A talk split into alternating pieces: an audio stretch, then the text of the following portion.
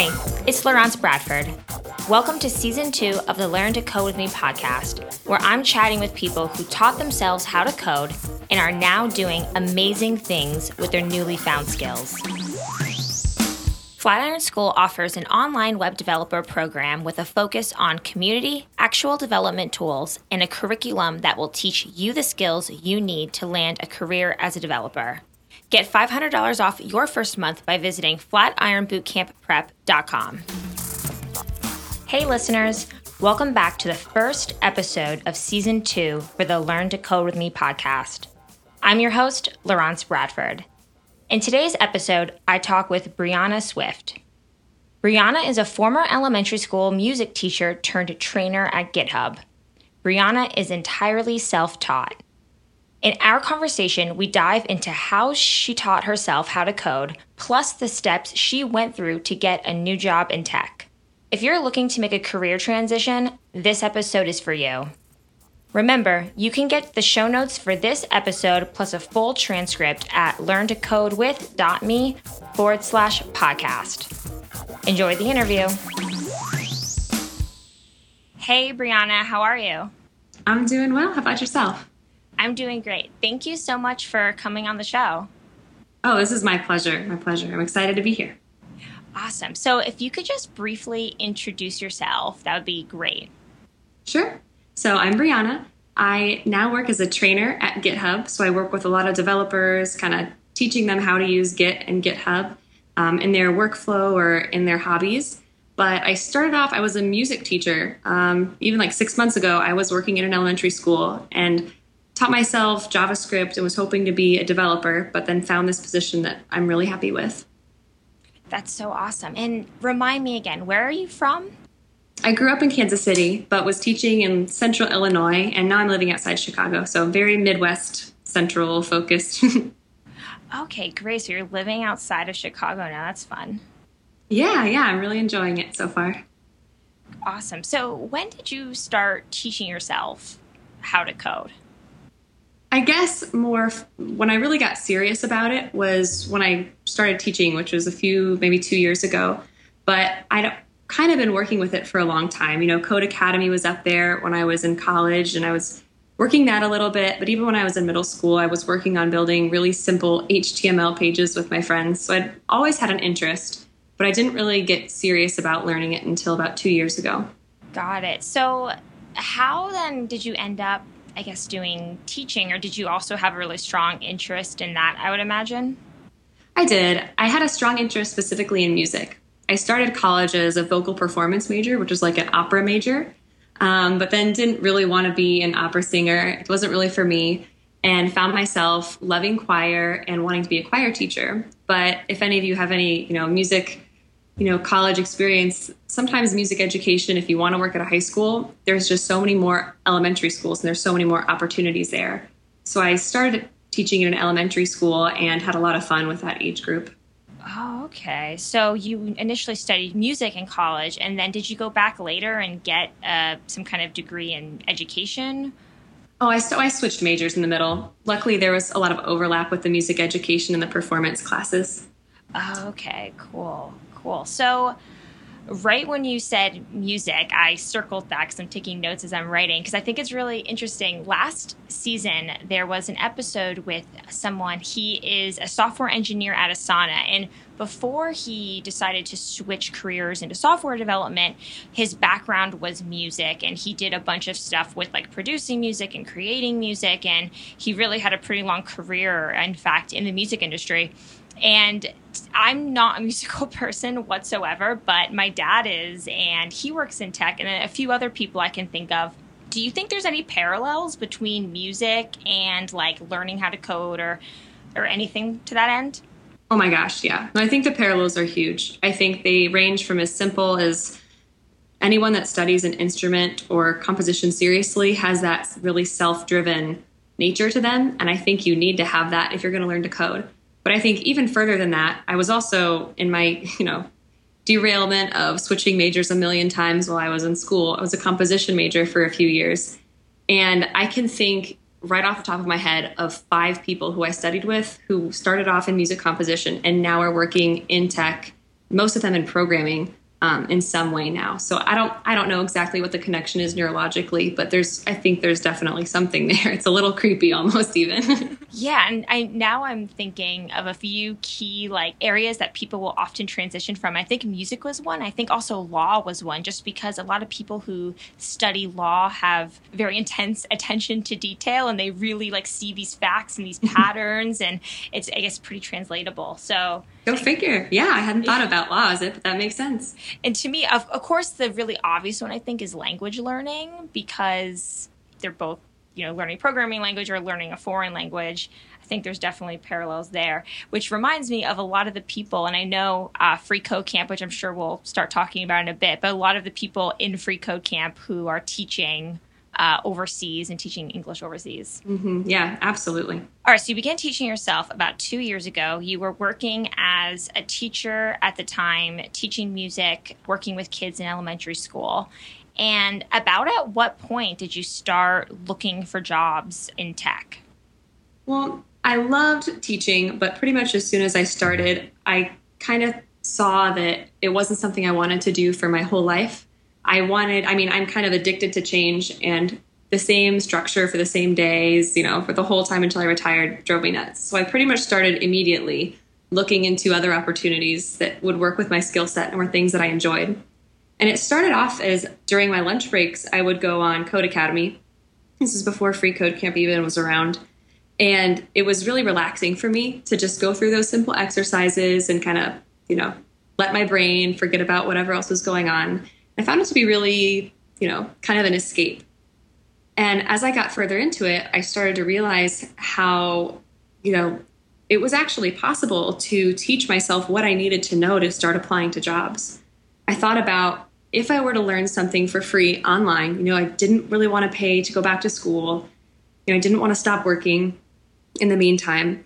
But if anybody had the tools to put all of their knowledge online for free, it'd be people that know how to make the internet, you know?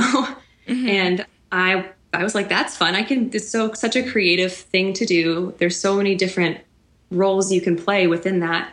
So I kind of committed myself to learning JavaScript. And I started through all of Codecademy's courses. And then, like you said, Free Code Camp, you know, played a big role in it for me.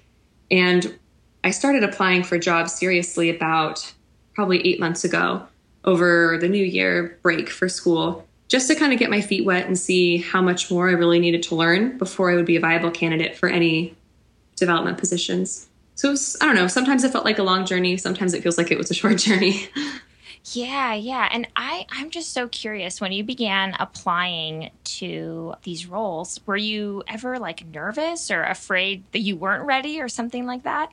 I kind of assumed I wasn't ready, but at that point I wasn't even sure what else I needed to really know.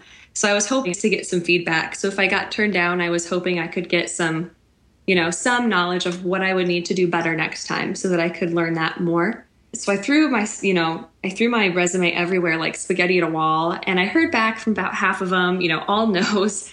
I got one or two technical screenings, and one of them was, oh my gosh, one of the technical screenings made me feel so bad about myself because so I had my resume was really clear about what, like, you know, JavaScript and all the frameworks I knew. And I'm sure, you know, oh, you can relate to this. Looking at job postings, it feels like they just list every language. And you're not really sure if they really mean you're going to use all those languages on a day to day basis or not. So I was applying to ones with, you know, C sharp and whatever else on there that I really have no experience in. And so this one that I'd applied to, they knew I had no C sharp experience. And I get the technical screening and it's timed online. So I didn't know what language it was going to be in beforehand and it was all in C sharp. And for me, it was so rough because if they would have asked those questions in JavaScript, I could have nailed it. But in C sharp, I had no idea what they're looking for. So I just answered them in JavaScript and was, you know, like, here it is. You know, this is, you knew that I only know how to write JavaScript. And then I just didn't hear anything from them. So that was kind of discouraging.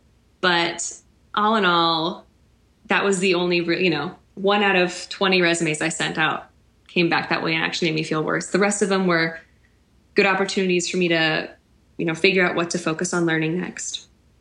Yeah, no, it's definitely great that you have that mindset about, you know, it's a learning opportunity and just taking it sort of as it comes. And I think for now, what you said you applied to 20 different openings and you heard back from about half.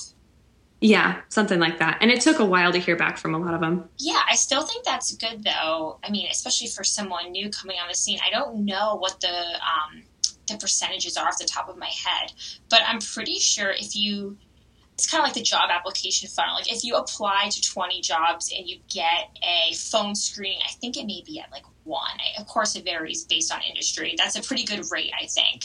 So it sounds like you know you're definitely having success even you know early on, and even if you felt a little um, underqualified, I guess I could say for some of the for some of the positions. Now, looking back on when you began applying to jobs, do you wish you began applying sooner, or do you think it was about the right time for you, or how do you think about that? For me, it was the right time. I think if, I mean, a lot of it for me lined up with the fact that I was on break from teaching. So I really tried to treat it like a full time job. And I used this app called Rescue Time to see how many hours a day I was putting in on it and tried to focus at least six hours a day just on either working on my portfolio and improving it, researching jobs, or applying. So that I think had more to do with why the timing worked for me rather than how prepared I was. I think my actual skills, there's such a huge range of how prepared you can be, you know, to mm-hmm. even consider yourself prepared. For me, I was mentally and emotionally ready. yeah, ready yeah. to move on. No, because I, I speak to a lot of people, and for the most part, I think people wait too long to start applying for jobs. And then, of course, there's some people who will start applying maybe after only learning for a month, or it sounds like you applied at the right time. I think that's something that a lot of people can be really hesitant or, you know, nervous about is when they start applying to different positions. Right, right. I think the timing was a little bit easier for me to figure out because I knew I had a little bit of a deadline with the next school year. I wanted to start applying in December and January so that by June, when the school year was over, I would have a concrete idea of what was going on before I had to commit to teaching the next year. Sit tight, podcast listeners. We're taking a quick break to hear a word from our sponsors. Flatiron School's online web developer program, free and certificate courses, and free bootcamp prep courses are perfect for anyone interested in a career change and becoming a developer. Flatiron students include those from a range of backgrounds, from financial to creative. What they all have in common is the passion, grit, and determination to learn to love to code. Flatiron's rigorous 800 plus hour curriculum will teach you the skills you need to land a fulfilling career as a developer. Learn to Code with Me listeners can get an awesome $500 off their first month to get started on that career change. Just visit flatironbootcampprep.com. One student, an online career change student, said he learned more in a couple of days with Flatiron than a year of computer science classes. If you're interested in learning how to think like a real developer while using the tools actual developers use, check out Flatiron's online web developer program at flatironbootcampprep.com and claim your $500 discount. Okay, so then when did you start learning with Free Code Camp? You know, I don't remember exactly the date, you know, when I started, but I know while I was using Codecademy, I had kind of committed to keeping myself motivated with Twitter. So I was like tweeting every day as I was coding. And if I remember right, I think Quincy, the founder of Free Code Camp, tweeted at me saying, Hey, you should check out Free Code Camp. And since it was, uh, you know, I'd seen that they were around, but after that tweet, I thought about it more seriously and was like, okay, I'll look into this. And I did. I ended up really enjoying it. And I also had the unique opportunity to be a part of that community at a time where they were still really, really thirsty for contributors, which I think, you know, a lot of open source com- communities are. And it worked out that my skill set of teaching, you know, after I went through their JavaScript challenges and their, um, you know, their algorithm challenges, I was able to make some short video segments that just kind of went over basic computer science things and give those back and upload them, you know, to their site while I was still learning and using their other resources as a student. Yes, I was going to mention that about how you, on the Free Code Camp YouTube channel, a lot of the material on there is, in fact, you or you're teaching it. Yeah, yeah, it is. It's still kind of weird to me to think, you know, how it all happened so quickly. But yeah, there's a lot of, you know, if you're interested in some basic computer science and JavaScript concepts, like short videos of me in my living room talking about them. no, they're very good. And it's so clear because I, I remember watching them that you are a teacher, that you're an instructor, that it's just like natural to you to be in front of a group of people and explaining concepts, uh, which is definitely, you know, a great gift to have. And I think this is a perfect segue into your new role at GitHub as a trainer. yes, yeah, it is a great segue. And that's luckily how it worked in the job searching process, too. You know, it started off as a contribution that I didn't really expect to get anything from directly. Turned out to make my resume so much stronger for this position because what I do now is, like you said, I'm in front of people teaching them concepts about Git and GitHub that when I saw the um, the job description for the GitHub trainer, it was almost like somebody pinched me. These are my weird. This is my weird list of skills that never combine in any other resume. It has the technical side, but also the instructional side. And so I, you know, threw my stuff at them, threw my resume, my all the links to the YouTube videos up for free code camp, and was like, "Hey, if this is really what you're asking for, then we should talk because this sounds like me." Yeah, that's so yeah, that's so wild. And I have a feeling I know the answer, but before you saw that job listing, did you even consider any kind of like instructional uh, trainer kind of role in technology? No, no, I hadn't at all. I knew that um, I would maybe like eventually to work more with people than with code all day. Mm-hmm. But I had this mindset, and I don't know if it's based in any fact or not, but and maybe it's just a woman in tech or a young woman in tech.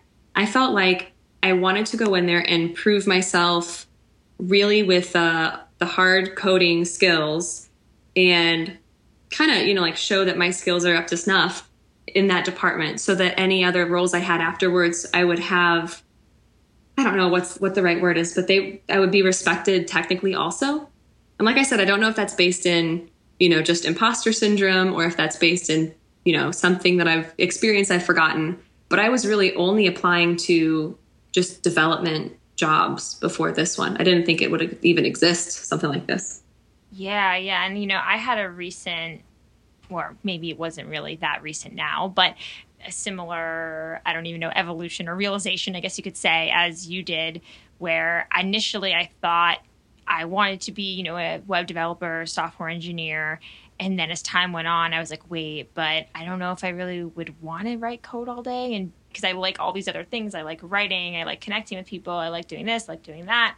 And uh, initially, my feeling inside too was kind of like, oh crap, like I wish I didn't feel this way because, you know, I've wanted to be web developer now for, you know, over a year. I don't want to change paths. And I felt, I guess, similar in the sense I was like, oh, I want to prove I can do it. Yes. Yeah, so I feel like there's definitely others out there. If, if both of us kind of went through a similar experience, that there has to be other people feeling similar. Yeah. Yeah. No, and I think there's a misconception that there's so many more jobs that are only coding all day Whereas, you know, most of the developers I know, whether they're web developers or the engineers on the services team that I work on, well, yeah, there's, you know, definitely a lot of code, but so much of it is working with people too, that that gets kind of, people don't see that as how much of their day it really is.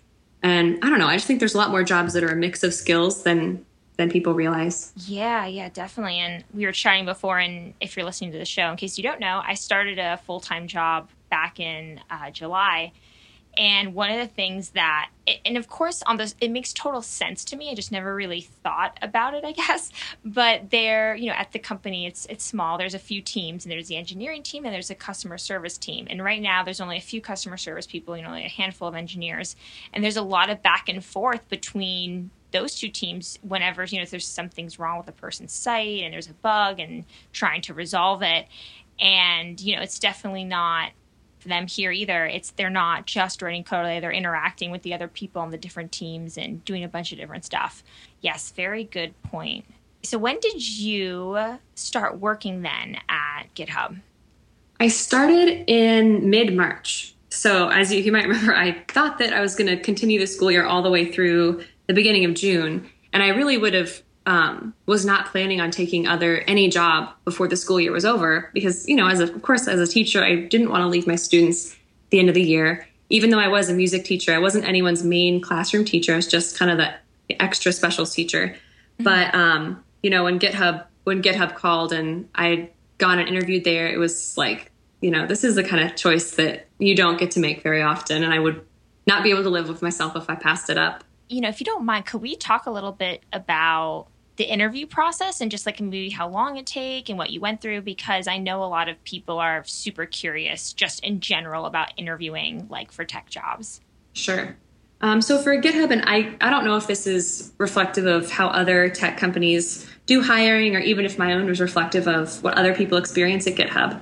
But I sent my resume in and heard back from someone that, okay, you know, they'd like to schedule a short, you know, like a 30 minute call, uh, video call.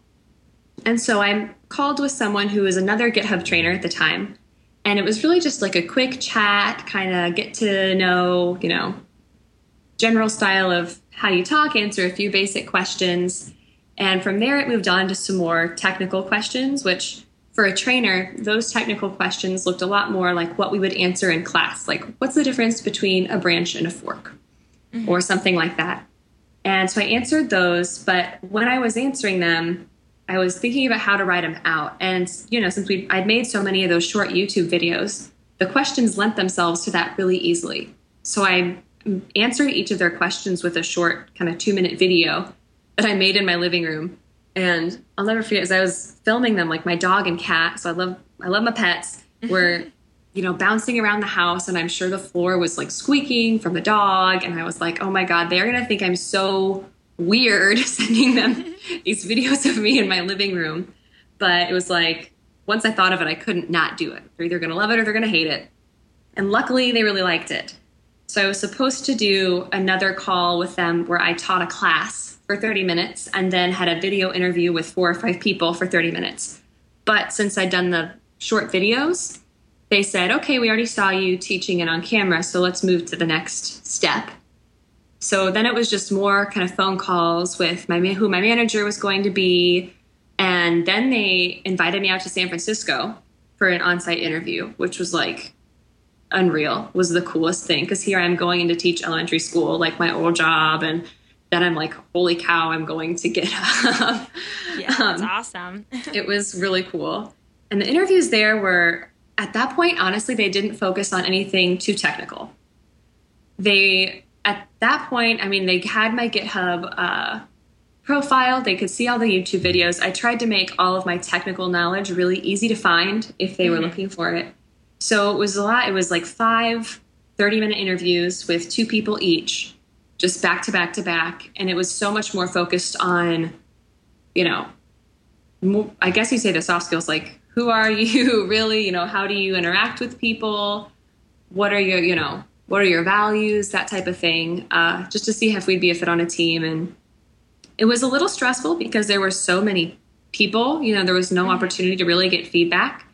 But you know, it went, I guess it went well enough because, you know, they, they offered me a job there, which I still am so, you know, still feel like I'm living an awesome dream. Oh, that's so great. Yeah, I, I love that. It kind of went that way and you shared that because I think it's so important. People get so caught up in the technical interview.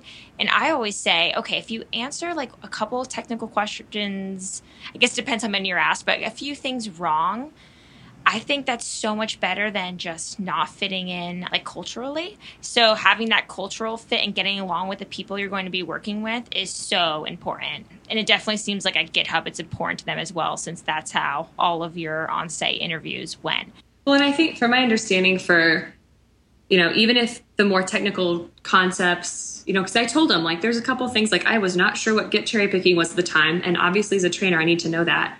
But they seemed really open to pairing and I would just encourage people if they're nervous about the technical part of an interview, if there's any opportunity to do pairing with somebody that works there, you have an opportunity to like show them your tech chops while still getting to know them and it'll be a more accurate representation rather than, you know, that traumatizing whiteboard code where you just feel like everybody's scrutinizing you. Yeah, right. The the like causing people nightmares, right? The, right. The uh-huh. whiteboard, uh-huh. the whiteboard interview, or um, so yeah, that's that's a good tip. Thanks for sharing that. So asking to be paired. I'm gonna write that down. Make sure we have that. in the show notes for this episode. That's yeah, great tip there. So okay, so you're in San Francisco. You interview with uh, you know several different people at the company, and then they make you an offer. And how soon did you start then? Man, I think it took a few weeks. I think it was maybe like the interview was something like the 9th, and I started on the 14th. So actually, it was a pretty quick turnaround. Um, wow. I don't know if that's always the case, but I'm was so enthusiastic. I was so ready to go. um, I was like, let me start as soon as I can. I want to start. Um, oh, that's so great. Yeah. And also, I think, I guess this could also be a factor because we didn't mention this yet, but you do work remotely. Yes. So it wasn't yes. like you had to relocate to San Francisco, which I think would definitely add some time on, you know, to the when you could start date. Oh, yeah, absolutely. That is another thing I know so many listeners are really into is the idea of working remotely. But it sounds like for the other jobs you were applying to before, like the more developer jobs, were any of those remote or most of them in person? I think most of the ones I were I was applying to before were in person. I'd read somewhere, I don't remember where it was, that you know your first tech position should be in person and that people have had better experiences that way. So I was kind of leaning that direction. Um, but I'm enjoying working from home. I think, you know, I definitely wanted to move this direction later in my career and I got lucky to do it earlier. But it is an adjustment from working at the office. I say it's about 80% awesome and 20% an adjustment. so, correct me if I'm wrong, but do you get to travel at all for this role? So we expect to travel about 50% of the time. Uh, sometimes that's one week on, one week off. But most of the time, as trainers, we're going out to companies and I get to teach developers how to use Git and GitHub, which is super fun for me. Um, but sometimes we're also doing things like a hack house as a team so we can work on some other projects. Uh, in general, though, I really I'm enjoying the balance of travel and working from home. Cool, cool. So I want to wrap things up, and I want to just end uh, with a pretty general question. So, for other people out there right now listening and starting to teach themselves how to code and they want to eventually transition into tech, is there any kind of advice that you would give them to help them make that transition? I would tell them to find out what it is that really is motivating you to change and to focus on that in as positive way as possible. You know, so for me that was the job that I had. I loved it a lot, but I would kind of focus on the negatives in order to flip it to a positive. So it would be, you know, instead of feeling bad about this, I'm going to put that energy into working even harder today on this algorithm that I don't know how to solve or something. And for me, that was motivating. So whatever it is that's motivating you to change, you know, and to learn, make that make that an actionable feeling and do something with it.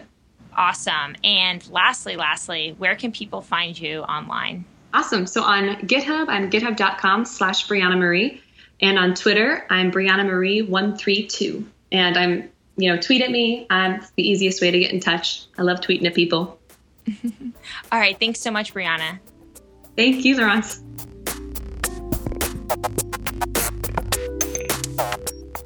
I hope you enjoyed our conversation.